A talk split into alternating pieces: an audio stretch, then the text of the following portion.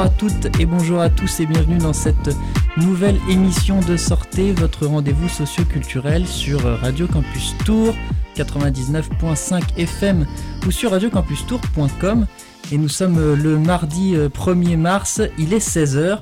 Et euh, pour euh, nous euh, changer un peu les idées dans ce contexte un petit peu compliqué, voilà, eh bien, je reçois aujourd'hui Merlin, qui est coordinateur des actions d'accueil et d'aide à l'intégration à l'université de Tours. Bonjour. Voilà, qu'on a l'habitude de recevoir dans Sortez. Et souvent, Merlin nous, nous vient avec un, ambassadeur de la vie étudiante, qui est aujourd'hui Daniel. Oui, salut à tous. Bonjour Daniel, et merci d'être au micro de Radio Campus Tour, et voilà, qui va qui va revenir un petit peu eh bien, sur ses actions et euh, voilà, on, va en reparler. Mais avant cela, euh, eh bien, je laisse la parole à Agathe et Cilia euh, du planning familial de Tours qui vont nous parler. Bah, je, je, vous laisse introduire. Bonjour. bonjour. bonjour à tous. donc, nous sommes les intervenants du planning familial et euh, on va vous parler d'actions qu'on a mis enfin qui vont être mises en place pardon euh, mardi prochain, mardi 8 mars, à l'occasion euh, de la Journée internationale de lutte pour les droits des femmes. Yes, donc journée très importante pour le planning familial et, beaucoup d'actions autour de ce 8 mars. Alors le 8 mars évidemment, mais pas que. Ça commencera samedi, là, cette semaine, le 5 mars, avec une manifestation place Jean Jaurès à partir de 10h c'est euh, nos partenaires, euh, nous tous, euh, qui, organisent, qui organisent ça. Donc le planning y sera. Et, et, soyons nombreux, nombreuses et joyeux, joyeuses pour faire entendre les droits des femmes. Ce samedi également à 10h, si vous n'êtes pas sur Tours, vous serez peut-être à Saint-Patern-Racan. dans le cadre du festival Femmes en campagne, on a été sollicité, donc à l'occasion du 8 mars évidemment, pour un atelier autour de la précarité menstruelle. ouvert à tous et toutes. donc n'hésitez pas à venir nous rencontrer. Cilia sera là-bas notamment. Et oui, n'hésitez pas à venir. Euh, juste Agathe, excuse-moi, je te coupe. Et je, confie à nos, nos, auditeurs que nous sommes dans un nouveau studio et que voilà, il y a quelques secondes du début de ta chronique, voilà, qui ont été coupées parce que j'ai tout simplement pas allumé le bon micro. Voilà, c'était le micro 5. D'accord. Donc voilà, rappelle-nous juste la date. Je crois que c'est la date qui est pas passée. Euh, c'est le samedi 5 mars à 10h euh, pour la manifestation Nous Tous et donc le samedi 5 mars également à 10h à Saint-Patin-de-Racan pour le festival Femmes en campagne. Voilà, je m'excuse pour ce désagrément technique et on poursuit alors. Pas de souci, on t'en veut pas. Et donc, euh, nous tous organisons finalement un week-end féministe. Donc, il y a cette manifestation le samedi. Et puis, le dimanche euh, après-midi, on sera euh, au BIGE, au Bureau Information Jeunesse, avenue de Gramont, avec nous tous et beaucoup d'autres partenaires, le Centre LGBTI de Touraine, l'Organisation de Solidarité Trans, etc., etc., pour un village féministe. Entre 14h et 18h, on vous invite à venir nous rencontrer. Il y aura des expositions, des petits jeux, des ateliers, des stands informatifs etc.. Donc venez, ça va être chouette, entre 14h et 18h, dimanche 6 mars au Bige à Tours. Et puis ensuite viendra le 8 mars, donc c'est mardi, la semaine prochaine, euh, plusieurs gros événements. Euh, le réseau féministe 37, euh, pour commencer, qui propose un village associatif, place Jean Jaurès, entre midi et 14h30. Euh, nous y serons, évidemment. Euh, il y a aussi, euh, toujours mardi 8 mars, le Centre social pluriel au Sanitas qui se mobilise avec beaucoup de partenaires locaux, le planning notamment. donc il y aura un regroupement d'associations avec des stands informatifs, des animations également et une déambulation qui est prévue. et puis le planning familial organise en partenariat avec l'Université de Tours, avec euh, la ville de Tours et également euh, la délégation départementale aux droits des femmes et à l'égalité, un gros événement euh, sur l'esplanade de la faculté des tanneurs à Tours. la place Anatole France, porte de Loire, pardon. on sera là-bas entre 10h et 17h avec notre partenaire Icar sur les chemins, qui a un bus ludique et modulable euh, grosse ambiance euh, au programme, euh, des jeux, des quiz, des ateliers, du débat, de la musique, des expositions et beaucoup, beaucoup de bénévoles du planning familial. Nos stagiaires seront là également, les salariés aussi. donc voilà, passez nous voir entre 10h et 17h sur l'esplanade de la faculté des tanneurs. Voilà un petit peu ce qui va se passer autour du 8 mars. beaucoup de choses. Hein, ouais, ouais, ouais. On aurait pu vous en dire plus, mais on a choisi de, de faire euh, un petit peu aussi. Voilà, concis. D'accord. Eh bien, écoutez, merci beaucoup. Merci à vous pour cette chronique. Et donc, ça sera le 8 mars, la journée internationale euh, des droits de la femme. De lutte pour les droits des femmes. Excusez-moi, de lutte. Il n'y a pas de souci. il faut être précis, vous avez raison. Voilà. Et, euh, bien, avant d'enchaîner euh, sur et donc bah, Merlin et la venue du, de l'ambassadeur du service de la vie étudiante, Daniel, qui est ici. Eh bien, on va marquer une petite pause musicale, si ça vous va. Voilà, on va s'écouter euh, les Fujis, voilà, un titre euh, un peu sous-coté euh, qu'on n'a pas l'habitude d'entendre, que Sébastien m'a mis, ça s'appelle Some Sick Stardom, et on se retrouve juste après.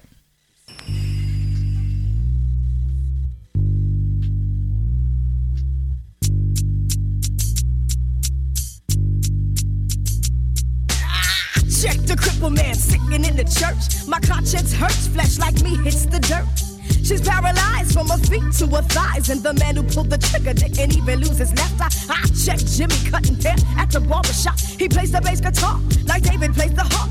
His knowledge name is Greek, cause whenever he speaks, he's got the wisdom of King Solomon bags in his eyes from no sleep. Sometimes he thought of the fame in Madison Square Garden, so some seek stardom, but they forget Harlem. But seeking first of all the kingdom of God, that's what my pops told me. So if I fall, could the choir catch me? I flew away on a mountain, got tempted by Satan, got bitten by a cobra, but the Lord took my venom. So whose side am I on? I'm on the righteous. Always check the lyrics, no time to contradict. Some seek stardom, then they forget Harlem. Some they. Some keep their pockets full, but their souls run empty. Well, they your family, I beseech you, in the hopes that I may reach you. My mother told me one day that judgment day would come someday. Born a dark black child with kinky hair, grown wise, and teachers just like me, cause I knew where my coat should be. So now you're my brief history, I can't neglect my passion. See, rocking's kinda new to me, cause my true love was poetry.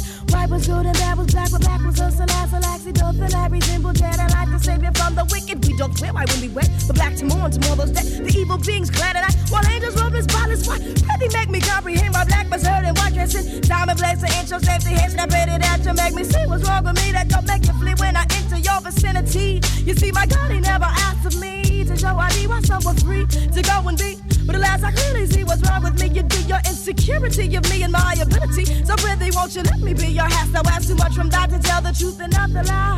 Oh, my. Stardom, then they forget Harlem. Some seek stardom, then they forget Harlem. Some seek stardom, then they forget Harlem. Brothers keep their pockets full, but their souls run empty. Some stardom, then they forget Harlem.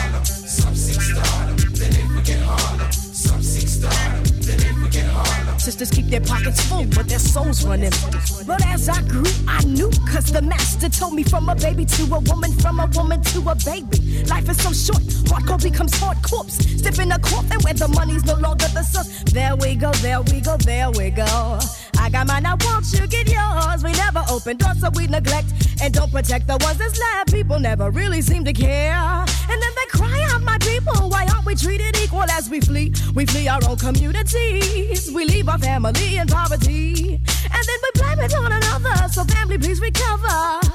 Walkalies, man, you come you can blow now if you want to. We're through.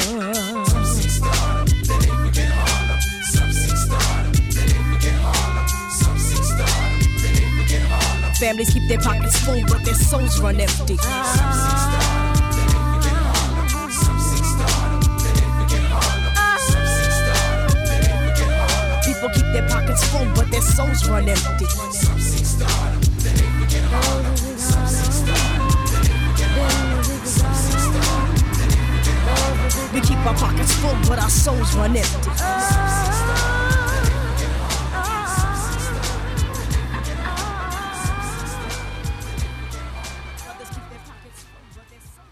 de retour sur Radio Campus Tour 99.5 FM ou sur radiocampustour.com.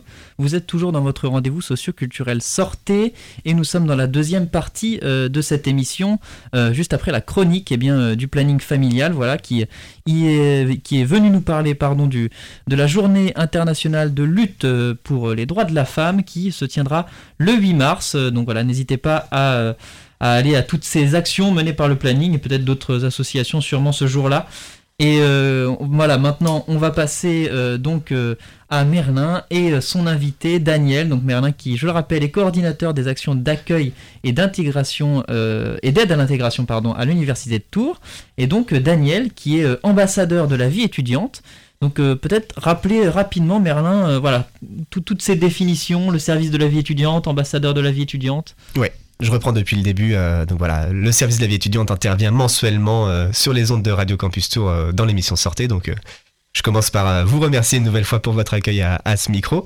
Et donc oui, on est un service central de l'université de Tours. Ça veut dire que notre action concerne tous les campus de l'université, que ce soit les Tanneurs, de Lyon, Grandmont, etc. Je vais pas tous les citer parce que du coup les campus sont très, sont très éparpillés et très nombreux à l'université de Tours, ils sont même jusqu'à Blois. Euh, et, donc on est le service de la vie étudiante, donc ça veut dire qu'on traite des questions de vie étudiante en étroite euh, collaboration avec d'autres services qui sont celui de la santé, celui des sports et celui de la culture. À nous quatre, on forme la direction de la vie étudiante. Et notre service plus particulièrement euh, traite des questions d'engagement, de vie associative, d'accueil et d'intégration, justement le poste, sur lequel je suis. Et, voilà, l'intitulé de mon poste peut paraître un peu compliqué, mais très concrètement, je suis à la coordination d'une équipe euh, d'étudiants que nous avons embauchés pour travailler avec nous au sein du service et qui nous aide à intervenir sur les campus et à faire de l'information avec les étudiants pour les informer de tout ce que fait l'université pour eux à leur destination et notamment concernant la vie étudiante. Donc on peut leur parler euh, de vie associative, d'engagement bénévole, de, certains dispositifs qui leur permettent d'obtenir des financements, que ce soit pour leurs projets associatifs via la subvention FSDIE, ou encore euh, pour des projets euh, d'aménagement du campus euh, via le budget participatif étudiant. On en reparlera puisque, puisque la dernière fois que je suis intervenu, c'était pour en parler également. Et aussi, il y a l'appel à projet CEVEC, qui est une, une, contribution que paye chaque étudiant. Et du coup, cette, cette, cette, contribution qui est payée par chaque étudiant, on peut la redistribuer via un appel à projet. Et les étudiants peuvent, peuvent déposer des projets concernant la, la vie étudiante et la faire financer grâce à, grâce à tous ces dispositifs-là. Donc voilà, on est sur des, on est questions euh, vie étudiante euh, qui sont un petit peu globales. Euh, on, est aussi bien sûr qualifié lorsque les étudiants nous rencontrent sur les campus à leur parler de culture, de santé, de sport, mais aussi de mobilité, d'insertion professionnelle. Tout ça sont gérés par d'autres services qui font pas partie de la direction de la vie étudiante, mais qui sont, mais voilà, il y a des personnes au sein de l'université, parmi les personnes de l'université, qui peuvent, qui peuvent aider les étudiants sur ces questions-là. Et euh, nous, voilà, on souhaite, euh, via l'équipe d'étudiants ambassadeurs, euh, être le premier, le premier maillon de la chaîne, le premier interlocuteur en, allant directement rencontrer les étudiants sur leur campus et leur apporter ce genre d'informations qui, englobe, qui entoure donc la formation et, l'enseignement à l'université. Voilà, parce que le, but des, ambassadeurs de la vie étudiante, c'était aussi de, dire bon bah qui est mieux placé que les étudiants finalement pour parler aux étudiants, pour comprendre aussi un petit peu les besoins. Exactement. Une recette qui gagne depuis que, depuis que les ambassadeurs ont commencé en, novembre, et même un peu plus récemment euh, à l'occasion de la rentrée universitaire où on a fait les points information campus, donc qui étaient des stands d'information sur chaque campus, et qui étaient aussi animés par des étudiants embauchés par le service pour, euh, pour donner toutes les informations nécessaires euh, lors d'une rentrée universitaire pour bien commencer son année d'études à Tours. C'est peut-être limite un, premier bilan que vous pouvez déjà dresser là des, ambassadeurs de la vie étudiante, comme tu l'as dit, ça fait depuis novembre. Donc du coup, c'est quelque chose voilà, qui a marché là pour toi cette année? Bah, jusqu'à maintenant, oui, c'est euh, très satisfaisant. Euh, notre équipe est notamment venue en soutien à une action, euh, une action portée par notre service depuis quelques années qui s'appelle le budget participatif étudiant. Et donc les, les, le les, bilans des précédentes années a forcément été perturbé par, par le Covid, mais là, en mobilisant cette nouvelle équipe d'étudiants qui vient en parler aux étudiants directement sur leur site d'études, on voit qu'il y a une meilleure, une meilleure mobilisation, une meilleure implication des étudiants sur ce genre de, ce genre d'actions qui sont motivées par euh, voilà donner la, donner la parole aux, étudiants, euh, recueillir leur avis pour améliorer leur, vie de campus. Et, euh, c'est vrai qu'on a plus de, on a plus, enfin cette, édition du BPE qui est la quatrième et qui pour la première fois concerne tous les campus en même temps. Eh bien, on peut remarquer qu'on n'a jamais eu autant de projets déposés en simultané. Euh, c'est bah, plutôt une bonne nouvelle hein, dans un contexte peut-être aussi un peu toujours compliqué. Euh, euh, il y a eu quand même le, Covid, même si je pense que les cours en, distanciel là ça s'estompe réellement. mais il y a quand même eu en début d'année voilà ce, contexte-là, donc c'est plutôt positif tout ça. C'est vrai, c'était la, motivation première pour, pour créer cette équipe et, la mobiliser sur le terrain, c'est pour essayer de, de refaire des sites d'études et des campus de l'université de Tours, des lieux de vie, de rencontres et d'échanges. Et, et, voilà pour un petit peu rétablir, réparer ce que la crise sanitaire a un peu cassé, a un peu endommagé, à savoir euh, la convivialité et l'ambiance chaleureuse qu'il peut y avoir dans des lieux de vie tels que des campus et des sites d'études. voilà, nous, on veut, et on veut, par nos interventions, on veut rendre ces lieux un peu plus chaleureux. On veut vraiment faire des, lieux de vie et faire en sorte que les étudiants puissent voilà, puissent pleinement, pleinement incarner ces lieux, ces lieux d'études qui sont en premier lieu des lieux d'études, mais qui peuvent être bien davantage via l'engagement, via la vie associative, via tout plein de, tout plein de manières d'être de, sur son campus à côté, de ses à côté de sa formation et de ses études. Alors tu parlais justement de, donner la parole euh, aux, étudiants et aux ambassadeurs de la vie étudiante. Et eh bien c'est le, le moment. Euh, donc Daniel, merci d'être euh, ici aujourd'hui. merci à vous. Pour nous parler un petit peu de, de, de, cette, de ce statut que tu as, voilà, de cette mission que tu as. alors pourquoi tout simplement toi tu t'es engagé là-dedans, tu as voulu voilà, candidater au poste d'ambassadeur de la vie étudiante? Ok, euh, du coup, au premier lieu, c'est pour financer mes études, c'est le principal objectif. Mais aussi parce que l'année dernière, j'étais à Blois euh, comme étudiant étranger. Donc, euh, il était un peu dur de m'approcher les étudiants. Je ne savais pas comment se déroule l'université, les services qu'il peut offrir. Donc, euh, lorsque j'ai retourné cette fois pour faire les, les masters, donc j'ai voulu m'approcher plus à l'université, savoir tout ce qu'il peut faire l'université pour moi. C'était euh, un, enjeu aussi d'information pour toi quand tu es arrivé. Euh, euh, peut-être d'ailleurs tu peux nous, nous, nous, en parler un peu plus. Tu es arrivé en études en France il y a, il y a longtemps ou alors ça fait. non, c'est c'est mon deuxième année. Donc l'année dernière j'étais comme étudiant boursière, que c'est ça une bourse entre le Mexique et la France. donc j'arrivais pour faire un lycée professionnel à Blois. D'accord, tu es arrivé à Blois. Oui, j'arrive au premier lieu à Blanc, mais là-bas, j'ai parlé avec personne. Euh, je ne connais pas comment il se déroule exactement l'université, tous les services qu'il peut offrir. Donc, euh, c'est la deuxième fois que j'ai retourné pour faire les, les masters. Euh, j'ai eu l'opportunité de me pouvoir postuler pour ce poste. Et comme ça, j'ai voulu m'approcher plus à l'université, plus aux étudiants, et aussi informer les étudiants tout ce que l'université peut faire pour eux. Parce c'était aussi, euh, ouais, parce que ça, c'est quelque chose que tu l'avais, as vécu, alors finalement, voilà, le manque d'information là. Oui, exactement, c'est pour ça. Donc, euh, j'ai voulu euh, avoir l'opportunité de parler à les autres étudiants de comment est-ce qu'ils peuvent s'améliorer ou s'amuser avec l'université. Et voilà, donc c'est pour ça aussi que, que j'ai postulé que je suis là. et donc, qu'est-ce que tu fais comme étude alors? En étude, j'ai fait un master, je suis en première année de master de chimie et sciences et matériaux à la fac de Grandmont. D'accord. C'est ça. Donc tout se passe bien, tu arrives à lier euh, finalement ton poste de, d'ambassadeur de la vie étudiante et tes études? C'est quelque chose Oui, parfois c'est un peu dur parce que j'ai les STP, euh, choses comme ça, mais ouais. lorsqu'il y a de temps libre, euh, j'arrive pour intervenir ici à, à, à pratiquement. Et alors maintenant, est-ce que tu connais parfaitement euh, les rouages de l'université, tout ce qu'on propose euh, aux étudiants? Euh, Oui, j'ai plus d'informations de, tout ça. Donc, si j'aurais eu toutes ces informations l'année dernière, je crois que j'ai pu m'amuser mieux. Mais maintenant, c'est incroyable. C'est une bonne expérience, sincèrement. Et, donc, l'année dernière, finalement, le rôle d'ambassadeur de la vie étudiante n'existait pas encore? N'existait pas. Il y avait un, un, emploi similaire, c'était celui de tuteur Covid. Euh, et, en effet, c'est la première fois que notre service, celui de la vie étudiante, a fait appel à des étudiants de l'Université de Tours pour travailler avec eux. Et les tuteurs Covid, euh, pendant la crise sanitaire, ont notamment euh, mis en place des permanences qui s'appelaient, une action qui s'appelait le Sassanimo Campus, qui n'existe plus depuis, depuis la fin de l'année dernière. Et c'était des permanences pour lutter contre l'isolement. En fait, on était l'année dernière, on était vraiment dans une année avec beaucoup de cours en distanciel. Et euh, on a fait appel aux étudiants pour euh, justement euh, créer ces permanences de, soutien et d'accueil où, où on pouvait inviter chaque personne qui se sentait seule, qui voulait un peu voir du monde et, et, un peu penser à autre chose que, que ses études, parce que voilà, dans, dans des situations d'isolement, il n'y a plus que, plus que le travail ou bien tout le reste passe un peu à la trappe. Voilà, on a fait en premier lieu appel à, des étudiants qui étaient donc tuteurs Covid pour, pour lutter contre l'isolement et contre la, détresse psychique en premier lieu. Et puis lorsque, à l'occasion de cette nouvelle euh, année universitaire, donc tu l'as dit, lorsqu'on est revenu en présentiel, euh, là, il, était, il s'agissait euh, d'un petit peu diversifier, diversifier leur action, mais notamment, comme tu l'as abordé, Daniel, faire beaucoup d'informations euh, beaucoup d'informations, euh, souvent, surtout qui est, qui euh, en physique, qui est passé en réel, qui est passé via des, mots prononcés avec la bouche, parce que il y a beaucoup d'informations qui passent par les mails. Et, et, depuis le début de la crise, il y a énormément de mails qui arrivent dans la boîte, la boîte mail des étudiants, que ce soit pour leurs cours, pour ce qui se passe à côté, pour ce qui se passe entre étudiants, tout ça. Donc nous, on a voulu un petit peu diversifier les canaux de communication. en passant par Instagram notamment et aussi en retournant sur les campus pour parler aux étudiants. Mais là, ça fait plusieurs fois déjà qu'on reçoit euh, des, ambassadeurs de, la vie étudiante. Et euh, souvent, ce qui ressort, notamment la dernière fois, la jeune fille qui était venue. Charlène. Voilà, Charlène. Euh, je, m'excuse, je ne me rappelle plus de son prénom. Mais voilà, c'est ce qu'elle pointait aussi, le fait que je crois qu'elle était arrivée.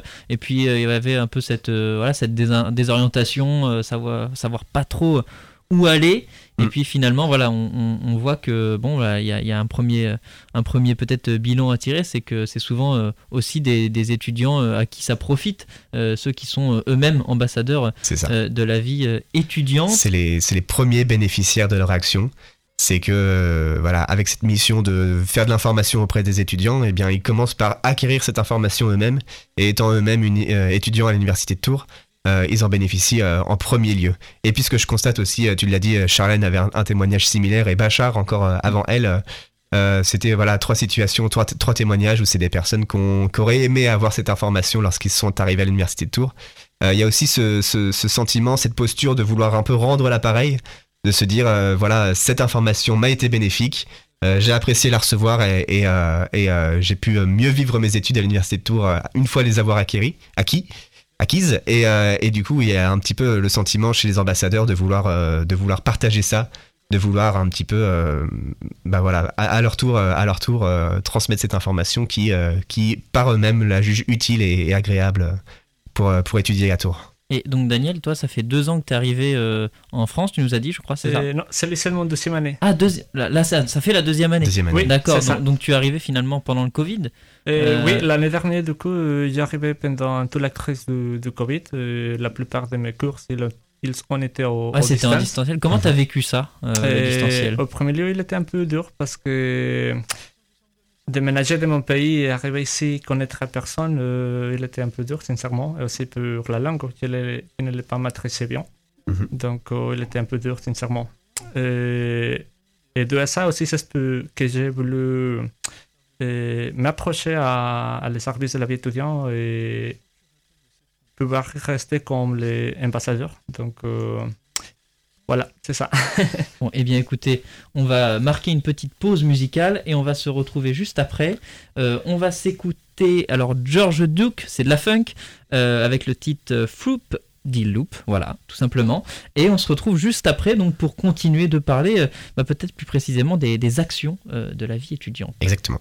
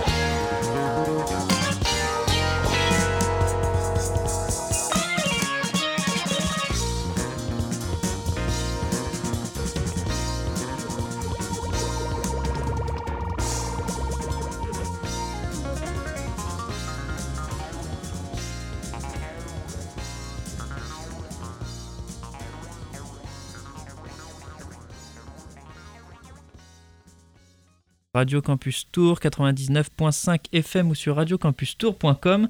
C'était George Duke, euh, Floop D-Loop. Voilà, c'était de la funk. Et euh, on est de retour euh, donc dans cette émission, votre rendez-vous socio-culturel sortez. Et on est toujours euh, avec euh, Merlin euh, du service de la vie étudiante et Daniel qui est euh, ambassadeur de la vie étudiante, voilà, qui nous a un petit peu raconté son parcours euh, d'ambassadeur de la vie étudiante. Voilà, un, un parcours qui lui a permis de s'informer aussi, euh, voilà, Euh, et puis d'informer les autres, voilà, de, ce, ce retour d'appareil que Merlin parlait et que Daniel a évoqué. Peut-être, voilà, comment tu, tu envisages, Daniel, la, la- la suite de ton, de, ton, de ton poste en tant qu'ambassadeur de la vie étudiante? Maintenant, c'est c'est magnifique. Je me sens très bien. Et avoir l'opportunité de m'approcher les étudiants, c'est une bonne opportunité. Et Comme j'ai dit à tout à l'heure, c'est de les informer ou leur dire toute l'information que j'ai voulu, que l'année dernière, une personne il a voulu, il a pu me, me donner. Donc, euh, c'est une bonne expérience. Bon, C'est quelque chose que tu aimerais continuer Oui, finalement. c'est ça. D'accord. Et, euh, eh bien, on va parler maintenant des, des actions euh, de, de, de ces ambassadeurs Ouais. euh, et du service de la vie étudiante. Merlin, je te laisse la parole. Oui, euh, j'ai une petite exclusivité pour Radio Campus Tour, euh, puisque le service de la vie étudiante et plus généralement l'université de Tours organise un gros événement qui va se dérouler donc en mars et en avril. Euh, c'est une exclusivité parce que une exclusivité parce que la communication officielle n'est pas encore partie, mais euh, voilà, vous l'entendez en premier sur Radio Campus Tour, mais bientôt ce sera dans vos boîtes mail, sur vos ENT, en affiche sur votre campus, sur les télés, sur les écrans de, chaque site d'études. Je vais vous parler des premières assises de la vie étudiante organisées au sein de l'université de Tours et donc ce sera un grand événement qui va se dérouler donc sur deux mois. Euh, donc les assises de la vie étudiante sous le- Enfin, parlant de la forme, euh, vous connaissez peut-être du coup les assises du journalisme qui sont très connues à Tours et même euh, qui ont un rayonnement euh, national et international euh, qui font briller Tours à l'international parce que chaque année il y a donc euh, la crème du journalisme qui se réunit Ah, à, J'allais à en faire la promotion. Oui, voilà. Et, et donc là, on fait des assises de la vie étudiante, un peu plus en interne. On va inviter vraiment les personnes qui sont liées de près ou de loin à l'université de Tours. Donc en premier lieu, bien sûr, les étudiants. Euh, les personnels, les enseignants, mais aussi tout un tas de- de- d'acteurs et de partenaires, euh, voilà des institutions qui vont euh, qui vont permettre aux étudiants euh, de se loger, euh, de se nourrir. Voilà, la CAF et les acteurs territoriaux seront bien sûr les bienvenus. Mais en premier lieu, et c'est pour ça que je vous en parle aujourd'hui, c'est que on a besoin et on sollicite la participation étudiante à ces assises de la vie étudiante. Comment ça va se passer? En fait, le, le- le format traditionnel d'assises de la vie étudiante où il y a plein de gens réunis, où on fait des séminaires, euh, où on remplit des amphis, tout ça, ça sera plus vers la fin de l'événement, en fin avril. Euh, mais euh, dès, le, dès le mois de mars, on va faire des ateliers participatifs sur les campus. On va demander aux, étudiants de venir s'y inscrire, participer. Et euh, ce sera des ateliers participatifs où ce sera l'occasion. Ils seront animés d'une certaine manière participative et, et, et interactive. Euh, qui, de manière à ce que les personnes étudiantes et étudiants qui viennent y participer puissent euh, faire émerger des propositions, des idées, mais aussi des témoignages, des retours d'expérience sur la vie étudiante à l'université de Tours, euh, comment ça se passe, comment ils la vivent, et est-ce qu'ils identifient déjà des idées d'amélioration. Et donc ça pourra, ça pourra traiter de plein de sujets différents, de, à vrai dire tous les sujets qui traitent à la vie étudiante. Donc euh, je l'ai déjà abordé, le logement, l'alimentation, mais aussi les mobilités, euh, l'offre culturelle, euh, des activités sportives, tout ce genre de choses, la lutte contre la précarité, la lutte contre la discrimination, etc. Voilà, j'ai fait, les- l'écueil de commencer une liste que je ne pourrais pas finir malheureusement, mais sachez que ces, at- ces ateliers qui vont donc se faire près de chez vous sur votre site d'études à partir du 10 mars, vous êtes étudiants et étudiantes invités, fortement invités à y participer. Et, euh, et voilà, ça sera donc euh, sur des formes dynamiques et euh, interactives de, participer. Et c'est le premier maillon, c'est la première étape de cet événement qui s'étale donc sur deux mois. Et ensuite, ces, idées, ces, idées émergentes qui vont sortir des ateliers participatifs, elles vont nous servir comme, comme matériaux, comme grain à moudre pour la suite, des événements, puisque en l'occurrence à la suite de ces ateliers, donc plutôt vers début avril, on va donc solliciter en effet les partenaires et les organismes, euh, qui agissent pour la vie étudiante. Et en fait, on va, faire appel, ce sera comme des grands auditeurs qui vont cette fois-ci, donc euh, inversement, c'est plus eux qui présentent ce qu'ils font pour les étudiants. Là, à l'inverse, on va se servir de ce qui émerge sur les ateliers participatifs, où les étudiants auront participé, pour donner à entendre aux, institutions, aux organismes, ce que veulent les étudiants et comment euh, les étudiants vivent, vivent leur vie étudiante à Tours, et plus précisément à l'université de Tours. Donc euh, voilà, sur le détail de, la succession, de l'enchaînement des étapes, euh, je vous invite à consulter le site internet. Il y a donc euh, des pages sur le site internet de l'université qui expliquent ça très bien. Mais en tout cas, les dates, comme je l'ai dit, la communication officielle n'est pas encore lancée, mais l'échelle de date, c'est du 10 mars au 1er avril. Il y aura donc des ateliers participatifs sur tous les campus.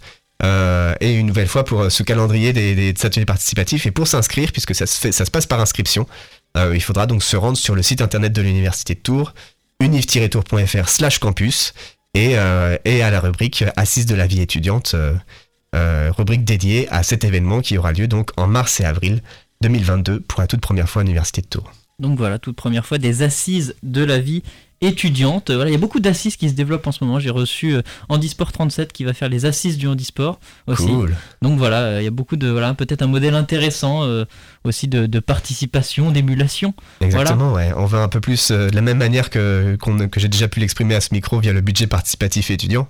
Euh, beaucoup de beaucoup d'institutions ont, ont pour volonté de mettre un peu plus de, de démocratie participative, de démocratie permanente comme on pourrait appeler ça.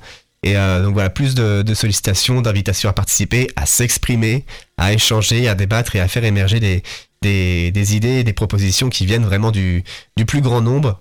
Et, euh, euh, et voilà, l'université tout entière et sa présidence notamment prend ça très à cœur, prend ça très à cœur en ce moment. Et c'est pour ça qu'il y a beaucoup d'initiatives à l'université et ailleurs aussi qui prennent un petit peu cette direction-là.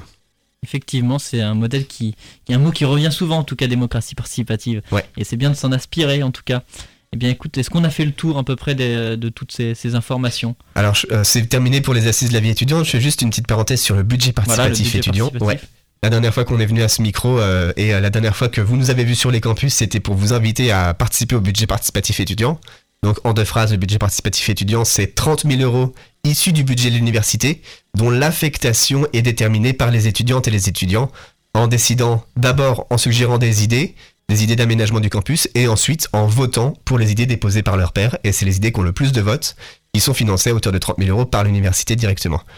Euh, la phase de dépôt des projets est terminée depuis le 4 février. Et on bientôt va s'ouvrir la phase de vote. Et donc ça va durer euh, deux semaines ou trois semaines, je crois, où là, chaque étudiant pourra décider.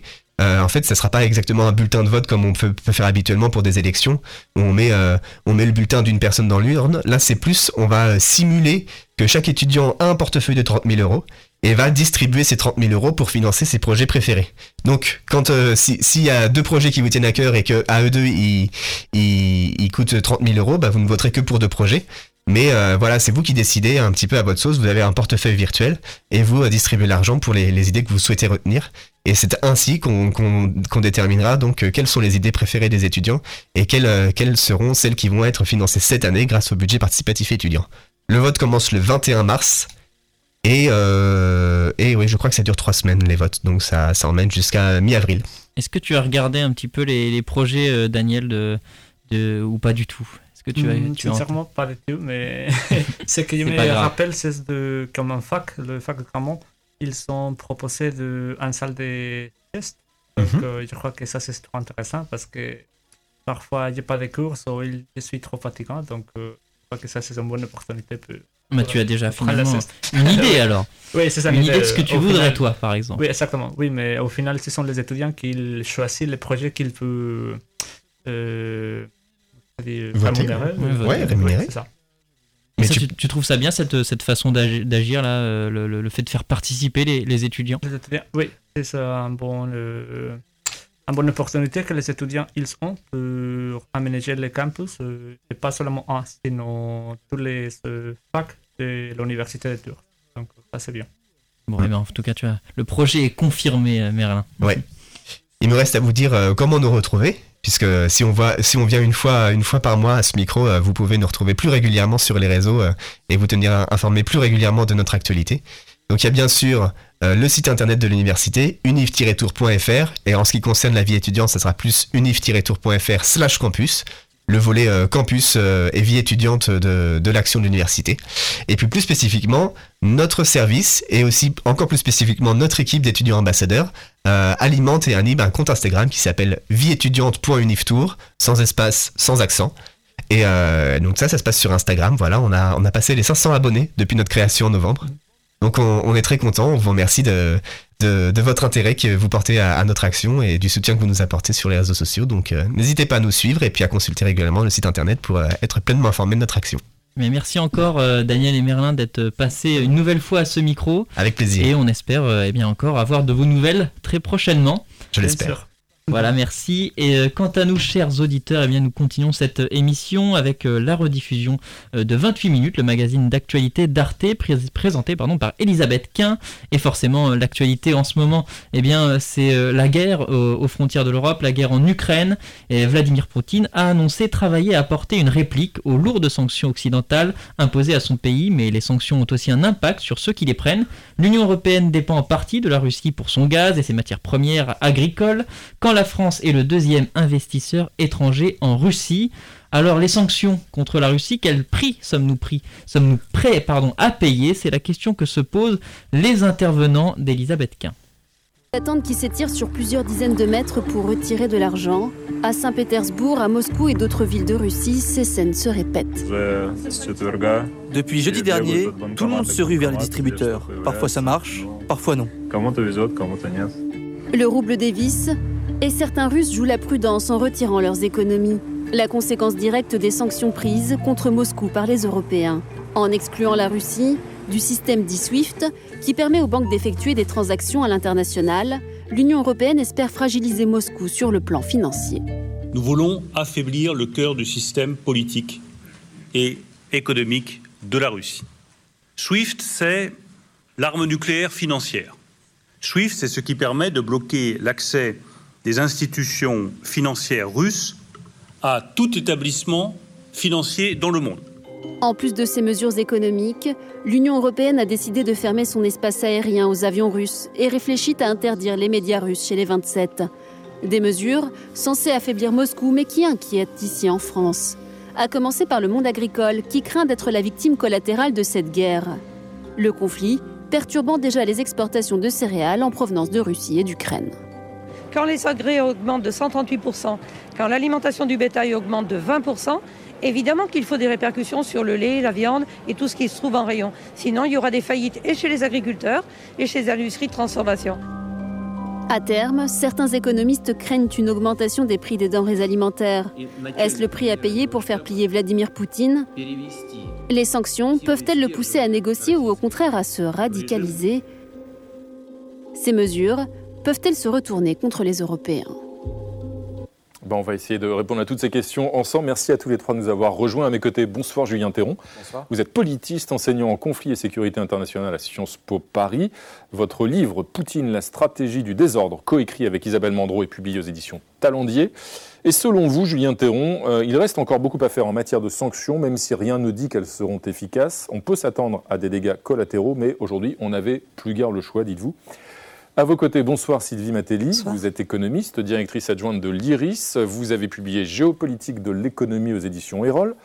Et selon vous, Sylvie Matelli, il est nécessaire de prendre des sanctions maximales. L'heure n'est plus à la gradation, mais on ne sait pas si la population européenne acceptera durablement les sacrifices engendrés euh, par cette guerre. Et puis à vos côtés, bonsoir Olivier Dorgans, vous êtes avocat, spécialiste des sanctions économiques. Selon vous, il est évident que les sanctions prises contre la Russie auront un impact sur notre économie. Il faut notamment s'attendre à une augmentation du prix des ressources agricoles et énergétiques. Et tout de suite, pour illustrer une des premières conséquences de ces sanctions décidées par l'Union européenne, euh, Benjamin, vous avez un chiffre qui est même le chiffre du jour. Oui, c'est 30, 30%, la chute, la chute du rouble de près de 30% par rapport au dollar, hein, après les premières cotations à la bourse de Moscou, bourse qui a d'ailleurs ouvert avec quelques heures de retard. Un tiers de sa valeur, c'est inédit. Julien Théron, c'est donc le premier effet visible, selon vous, de ces sanctions occidentales de ces derniers jours? Il y, a deux, il y a deux éléments des sanctions. Il y a un bras euh, qu'on pourrait qualifier de juridico-économique et il y a un bras aussi qui est un bras militaire, il ne faut pas l'oublier. Et ça, c'est nouveau de la part de l'Union européenne. Euh, dans, ces deux, euh, dans ces deux bras, effectivement, il y a un durcissement hein, de la position des Européens. les sanctions qui sont prises contre la Banque centrale russe, effectivement, sont inédites et elles sont un peu expérimentales d'une certaine manière, mais on voit qu'elles sont suivies d'effets immédiats. Mmh. Et du point de vue militaire, c'est aussi inédit et ça favorise l'Europe de la défense. De cette manière, on est en train de construire un espèce de pool stratégique de réponse à la crise euh, que la Russie a provoquée euh, en Ukraine. Et effectivement, oui, on a commencé à durcir très sévèrement. Euh, on est en train de construire leur puissance. Si Matéli, des sanctions économiques efficaces, après qui seront efficaces? Alors, L'expérience qu'on en a dans l'histoire des sanctions, c'est que la sanction n'a pas d'efficacité. Certains vont citer l'Afrique du Sud mm. et ça a fonctionné. En réalité, il a fallu des décennies. On peut largement discuter l'efficacité. Mais ce qu'il faut bien comprendre, et, là, ça rend la réponse un peu plus compliquée que euh, le seul retour d'expérience historique, c'est que on est rentré dans une nouvelle dimension avec les sanctions sur la Russie. C'est que pour une fois, on sanctionne un pays fort, un grand pays, avec lequel on a des relations économiques, commerciales extrêmement importantes et qui, en plus, a aussi noué des relations avec un autre grand euh, de notre scène internationale, c'est la Chine. Donc on entre vraiment dans un domaine assez inconnu et euh, dans un monde globalisé où les interactions sont... C'est assez intéressant de voir les sanctions, elles ne sont pas si différentes que ça et pas de beaucoup plus grande ampleur que celle qui avait été instaurée en 2014, sauf, à parler, des sauf à parler des sanctions militaires, encore une mhm. fois, et je partage ce qui a été dit. Simplement, le, les interdépendances entre les économies se sont encore mhm. amplifiées depuis 2014 et donc les anticipations des acteurs sont beaucoup plus fortes sur l'impact de ces sanctions. On entre dans une nouvelle dimension, dites-vous Sylvie Matelli, vous n'êtes pas la seule à adresser ce constat. c'est Clément Bonne, le secrétaire d'État français aux affaires européennes, vous allez l'entendre, il insiste sur le caractère historique de ces sanctions. On a souvent dit que les sanctions étaient une forme de gâchette un peu légère ou de pistolet à eau de la politique internationale. Aujourd'hui, on est passé dans un autre monde. Là, on est passé dans un autre univers. La Russie est en train progressivement d'être débranchée du reste du monde, notamment sur le plan économique. Et ça va avoir un impact extrêmement lourd. Olivier Dorgans, en même temps, la Russie continue son offensive. Est-ce que vraiment euh, il y a beaucoup de capitaux qui avaient été rapatriés. Est-ce qu'on peut estimer quand même que la Russie et que Poutine avaient anticipé ces sanctions? Alors, ce qui est intéressant, c'est que la Russie avait effectivement anticipé ces sanctions. Mhm. Euh, elle avait pris un certain nombre de mesures, elle avait rapatrié des capitaux, elle avait constitué des réserves monétaires et d'or très importantes. Elle avait également noué euh, des partenariats assez forts avec la Chine. à quel moment elle a fait ça Pardon, après 2014 Après 2014. Ce qui est intéressant, c'est qu'en fait, en 2014, on a souhaité prendre des sanctions qui étaient ciblées, justement pour éviter les effets de bord sur les économies européennes et notre très grande dépendance au gaz russe qui était encore plus forte à l'époque. Et dès 2014, dès décembre 2014, pour ce qui est par exemple de l'alternative à SWIFT, la Russie a pris euh, des mesures et elle a restructuré une partie de son mm-hmm. économie, elle a restructuré sa dette, elle a rapatrié des capitaux et elle a euh, effectivement noué ce partenariat avec la Chine. Et donc, ce qui est assez intéressant, parce qu'on pose tous la question, se pose tous la question de savoir dans quelle mesure ces sanctions vont, quand est-ce que ces sanctions vont montrer leurs effets. Et c'est très compliqué à dire, parce qu'en fait, on a du mal à anticiper euh, comment est-ce que toutes ces mesures euh, de préparation qui ont été faites par la Russie euh, vont ou non contrer les effets des sanctions. Sylvie Mattei, un, point d'explication très précis. Olivier Dorgans en, parlait à l'instant. Il a, il a, cité, il a lâché le mot de SWIFT. On en entend beaucoup parler depuis trois jours. Bruno Le Maire a même évoqué une arme nucléaire financière. moi, j'ai pas compris grand-chose. Qu'est-ce que c'est SWIFT. Alors, ce système de transaction bancaire, c'est quoi? Alors, je l'ai déjà entendu l'expliquer aussi bien que je ne le ferai, même peut-être mieux. Allez-y, hein, allez En fait, SWIFT, vous connaissez tous ce système au travers du BIC qui est sur tous nos RIB. Mm. C'est une sorte de carte d'identité des banques, une carte d'identité ultra sécurisée qui facilite les communications entre les banques. Et donc, quand vous faites une transaction d'un pays à un autre, vous passez le plus souvent d'une banque, d'une nationalité à une banque dans un autre pays, d'une autre nationalité et c'est vrai que ça a ce système de communication standardisé. C'est comme une messagerie, c'est l'équivalent ça, ça, participe d'une messagerie, mais moi j'aime mieux le terme carte d'identité parce que ça identifie très clairement et ça sécurise l'identification de votre banque et donc votre transaction. Donc les banques russes exclues de ce système ne peuvent plus euh, effectuer de transactions avec des banques d'autres pays. Elles ne sont plus reconnues. Elles ne sont plus reconnues. La transaction n'est plus sécurisée, donc elle a de grandes chances effectivement d'être refusée. Et puis en plus, bon, les sanctions aidant, elle, elle sera refusée puisque c'est ce qui est imposé aujourd'hui. Mmh. Parce qu'effectivement, sur le côté nucléaire, euh, on parle beaucoup SWIFT arme nucléaire, mais c'est SWIFT plus les autres mesures qui mhm. touchent le secteur financier, le secteur bancaire russe. Ce sont les mesures de gel des avoirs à l'encontre des principales banques commerciales russes. Ce sont les mesures qui sont en train d'être adoptées contre la Banque centrale russe, qui mhm. conjointement vont avoir un effet très disruptif sur l'économie euh, et la finance russe. J'ai bien interrompu, est-ce qu'on a quand même d'autres marges de manœuvre? Quand on nous dit que c'est la sanction ultime, la sanction maximale, on s'inquiète un peu. On dit est-ce qu'il y a encore des choses qui peuvent être avancées pour contraindre la Russie à éventuellement un cessez-le-feu moi qui fais plutôt des études de conflit, mm. de ce que j'ai compris de ce qu'était le système SWIFT et de l'impact que ça mm. pourrait avoir, et notamment quand même du travail des Russes aussi à s'adapter à ça avec un système qui leur est propre, alors surtout en interne, mais qui pourrait être externalisé, qui pourrait aussi travailler à quelque chose de nouveau avec la Chine, l'Iran, le Venezuela. Enfin, on peut imaginer, parce que là, on est vraiment dans une création de nous, mais aussi d'eux, en adaptation.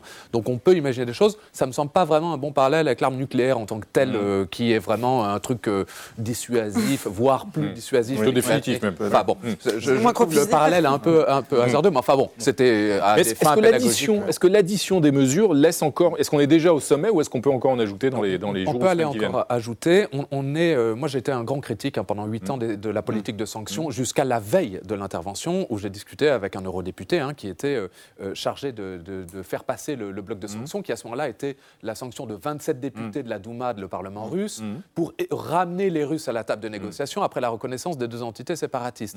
Et je, bon, je lui ai dit, mais enfin, euh, ça ne suffira pas. Évidemment, le soir même, ils ont envahi parce que ça ne suffisait pas. Donc, il y a deux éléments. Il y avait la nature des sanctions qui se maintenait dans une certaine chose, et puis l'aspect progressif. Donc, à chaque fois, c'était vraiment la politique des petits pas et qui n'a jamais fonctionné. Aujourd'hui, je reconnais qu'on est allé dans quelque chose de beaucoup plus fort, mais encore une fois, l'aspect militaire est aussi important. Alors, en tout cas, ces, ces- ces sanctions euh, beaucoup plus fortes, comme vous le dites, elles vont avoir des conséquences en Russie, mais pas seulement, elles en auront aussi au sein de l'Union européenne et même en France. Et puis, elles en auront aussi pour les entreprises françaises euh, présentes en Russie, Nadia? Elles sont présentes, elles sont nombreuses et c'est une question qui se pose évidemment dans la mesure donc où 700 filiales françaises environ opèrent en Russie, dont 35 entreprises du CAC 40. Elles font de la France le deuxième investisseur direct et surtout le premier employeur étranger en Russie avec près de 200 000 salariés répartis sur tout le territoire. Évidemment, certaines de ces entreprises sont plus exposées euh, que d'autres. On pense évidemment à Engie qui a euh, cofinancé le projet de gazoduc Nord Stream 2 suspendu par l'Allemagne.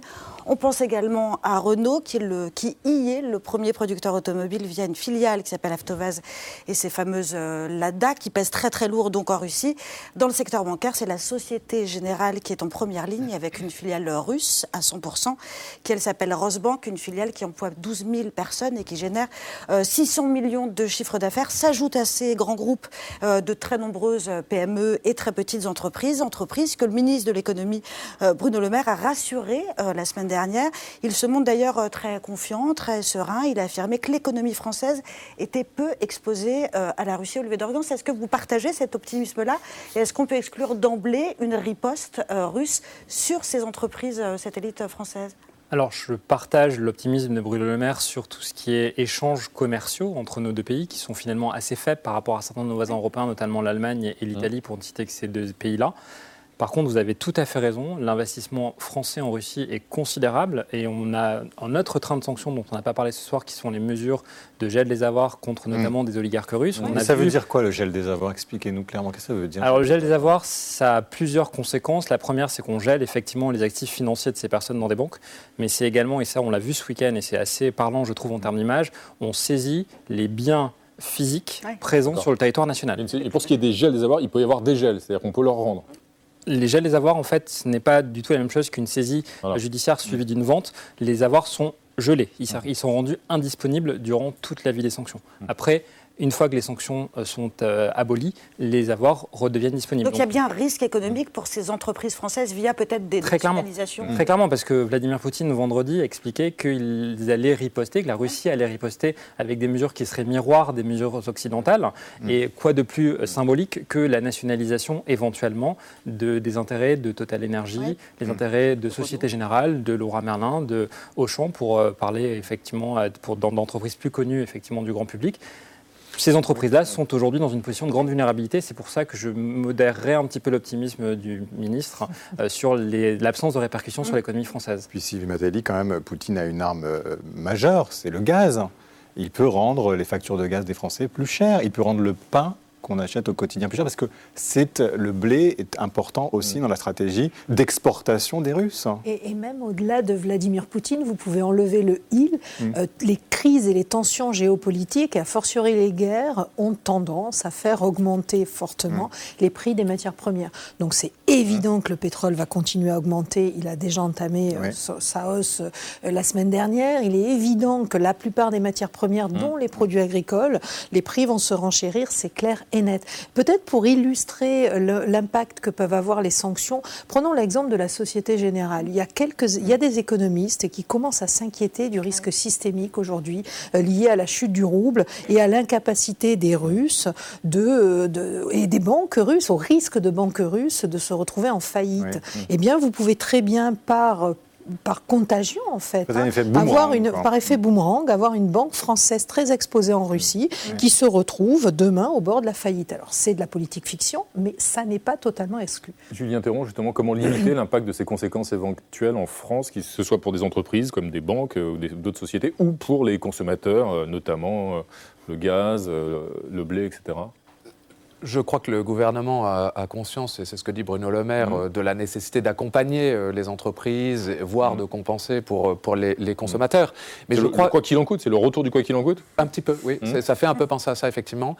ceci dit, je, crois qu'il est important, comme le quoi qu'il en coûte vis-à-vis du Covid, de comprendre la situation dans laquelle on se trouve, qui est une situation générale, qui est une guerre en Europe, euh, et qu'une guerre, alors on l'a oublié, hein, mais si chacun parle à ses grands-parents ou à ses arrière-grands-parents mm. de ce qu'ils ont pu vivre pardon, pendant la Seconde Guerre mondiale, c'est important de comprendre que c'est une situation de potentielle déstabilisation qui va bien au-delà de l'Ukraine, qui peut concerner d'autres pays, euh, la Pologne derrière, euh, et on parle aussi de la Moldavie, il y a les Balkans aussi, et que là on est dans une situation, on rentre dans une période de perturbation. Mm. Euh, et ça, il faut que tout le monde le comprenne. Effectivement, il peut y avoir euh, des éléments économiques, hein, des répercussions, bien sûr, sur le prix mm. du gaz, sur le prix de la baguette. Mais on est au moins l'Union européenne est unie, c'est un bouclier euh, assez important. L'OTAN est notre bouclier militaire et on a tout à fait conscience du risque. Alors oui, il y aura certainement des répercussions, il faut le dire aussi, euh, mais euh, voilà, on est dans une situation quand même extrêmement sensible. Un mot, Oui, juste, c'est vrai que le, ministre de l'économie peut paraître trop serein, mm. il est dans mm. son rôle aussi de mm. rassurer, mais il y a aussi un autre élément qui impacte et c'est très important, c'est l'union des Européens. Et ce qu'on a mis en place au moment du Covid est là aussi pour rassurer sur le fait qu'on va tous affronter cette crise ensemble. Olivier il est trop optimiste, le ministre de l'économie euh, des Finances vous, êtes en contact parfois avec Bercy, ça vous arrive justement d'être... Euh, il est, il, est, dans sa fonction, c'est normal. Euh, on est dans une situation qui est inédite d'un point de vue géopolitique, on, le rappelait. Il est obligé d'être optimiste. Pour, guerre.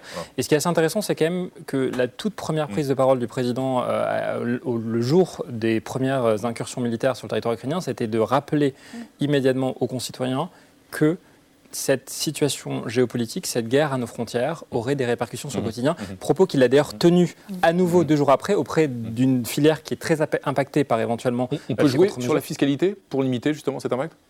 On devra peut-être jouer sur la fiscalité. Après, il ne faut pas oublier que la crise énergétique, elle est aussi saisonnière. Mm. Elle est liée à une consommation très importante du gaz en hiver, que nous sommes fin février, que nous allons bientôt rentrer dans le printemps et que peut-être que mécaniquement, là aussi, les marchés vont venir compenser cette hausse euh, qui est liée à cette situation euh, inédite. En tout cas, vous le rappeliez tout à l'heure, Sylvie Matelli, euh, imposer des, sanctions pour punir et faire plier un régime, bah, c'est désormais devenu un grand classique en période de crise internationale. En 1996 déjà, le président américain de l'époque, Bill Clinton, pensait mettre ainsi un terme aux ambitions belliqueuses de l'Iran et de la Libye. Pour être certain de ne pas rater la signature de cette loi d'Amato, Bill Clinton a d'abord fait provision de stylos. Et c'est en les essayant tous qu'il paraphe ce texte de loi. Une loi qui limite les investissements de toute entreprise à 40 millions de dollars par an, 200 millions de francs, dans les secteurs pétroliers et gaziers, en Iran et en Libye. Cette loi sanctionnerait toutes les sociétés dans le monde qui ne respecteraient pas cette limite. Objectif, asphyxier deux économies qui tirent les 4 cinquièmes de leurs revenus d'exportation de ces deux matières premières. Comment lutter le plus efficacement contre le terrorisme? Est-ce que c'est par des mesures commerciales unilatérales, dont j'espère qu'elles n'ont pas trop d'arrière-pensée commerciale? Ou est-ce que c'est en agissant ensemble contre une menace commune? Benjamin. Euh, Julien Théron, vous qui êtes spécialiste en conflit et sécurité internationale, quel est l'effet politique de ces sanctions si on regarde le passé sur les dirigeants euh, comme Vladimir Poutine? Est-ce que ça leur peut le renforcer au lieu de sa population parce qu'il va se poser en martyr ou au contraire l'affaiblir avec une contestation intérieure? Dans le milieu scientifique, c'est très contesté, l'efficacité des sanctions. Euh, on l'a vu euh, avec les sanctions contre Cuba, euh, qui n'ont pas fait tomber le régime, contre les sanctions, avec les sanctions de, contre Saddam Hussein, qui l'a transformé en outil pour mobiliser sa population contre les États-Unis, qui se sont fait quand même accueillir différemment. En Iran, ça n'a pas. En Iran, ça n'a pas fonctionné, ça n'a pas fonctionné sur le Venezuela. Il n'y a pas de, a pas réellement d'exemple où ça a fait tomber un régime. Donc, mm. ça n'est pas la question. Encore une fois, là, on est dans une période novatrice avec des nouvelles sanctions. Mais ce que je tiens à dire très clairement, c'est qu'il est absolument certain que ces politiques de sanctions ont un effet aussi inattendu, c'est-à-dire qu'elles servent au régime russe à continuer à opposer la population russe à l'Occident. Il y a un discours qui est très clair euh, de l'Occident nous en veut, l'OTAN veut nous envahir, euh, la Russie est menacée. Donc la politique de propagande. Et est-ce que la population russe adhère à ce discours? Hmm. En partie. C'est très difficile de le savoir parce que euh, vous imaginez bien que hmm. quand on vous appelle au téléphone pour savoir ce que vous pensez euh, du, hmm. pouvoir russe, euh, aujourd'hui c'est peut-être un petit peu sensible de, répondre très, très objectivement. mais, mais il est certain qu'il y a une partie de la population qui y adhère parce qu'il y a un écosystème informationnel qui est extrêmement fermé aujourd'hui. Et puis une partie de la population, on le voit, enfin je veux dire, les, par exemple, hein, les, manifestations sont interdites et il y a eu 3000 arrestations quand même de, personnes qui sont descendues à la rue pour contester. Donc ça veut dire que cet écosystème informationnel, il n'est pas complètement mmh. euh, hermétique et que ça fonctionne aussi. Mais là aussi, on est dans une situation très tendue et avec un équilibre au sein de la population russe qui va être déterminant sur la crise. Il y a un élément qui est très important quand on impose des sanctions, c'est aussi un signal qu'on envoie à tout autre État ou tout, tout autre décideur qui pourrait vouloir profiter de la situation pour faire de même dans une autre région du monde. Donc ça, c'est très important. La communauté internationale, quand le droit international est bafoué, se doit d'agir. Un État qui envisagerait d'annexer un autre. On peut imaginer par exemple que la Chine et Taïwan sont dans l'esprit de euh, je ne sais pas s'ils sont dans l'esprit, mais ça pourrait l'être, mmh. effectivement, et en tout cas d'autres États. Donc ça, c'est un élément extrêmement important. Et moi, je suis toujours surprise dans ces régimes de sanctions qu'on n'ait pas appris depuis le temps qu'on impose des sanctions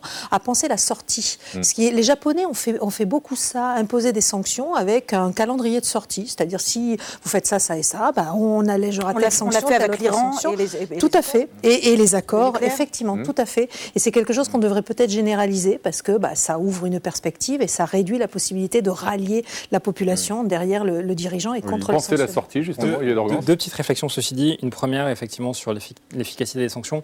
Hum. On ne l'a pas du tout couvert médiatiquement, mais il faut noter quand même que hier, euh, l'Iran est revenu à Vienne. Hum. Euh, et donc, on peut quand même penser que les sanctions occidentales hum contre l'Iran euh, ont quand même contenu d'une certaine manière les ambitions nucléaires, même si elles n'ont pas fait tomber le régime. C'est le mmh. premier point. Je suis tout à fait d'accord avec Sylvie sur le point de, euh, de, de, de, cette crise que nous sommes en train de vivre, qui vont aussi être un petit peu l'exemple auquel on va, qui va, enfin, on va en tout cas regarder cette crise comme étant un exemple de, l'utilité des sanctions. Mmh. Et je pense que la Chine et Taïwan euh, mmh. regardent très attentivement ce qui se passe. On l'a aussi souligné, l'espace aérien taïwanais a à nouveau été violé par des avions chinois. Euh, dans le jour des premières incursions militaires en Ukraine. Et donc, clairement, le pouvoir à Pékin regarde comment les Occidentaux utilisent cet outil. Et je pense que le succès de cet outil euh, sera très clairement euh, quelque chose qui pourrait éventuellement en faire un outil très utilisé pour l'avenir. Merci, en tout cas, merci à tous les trois d'être venus débattre ce soir sur ce plateau. Et on aura évidemment l'occasion de reprendre cette discussion ultérieurement.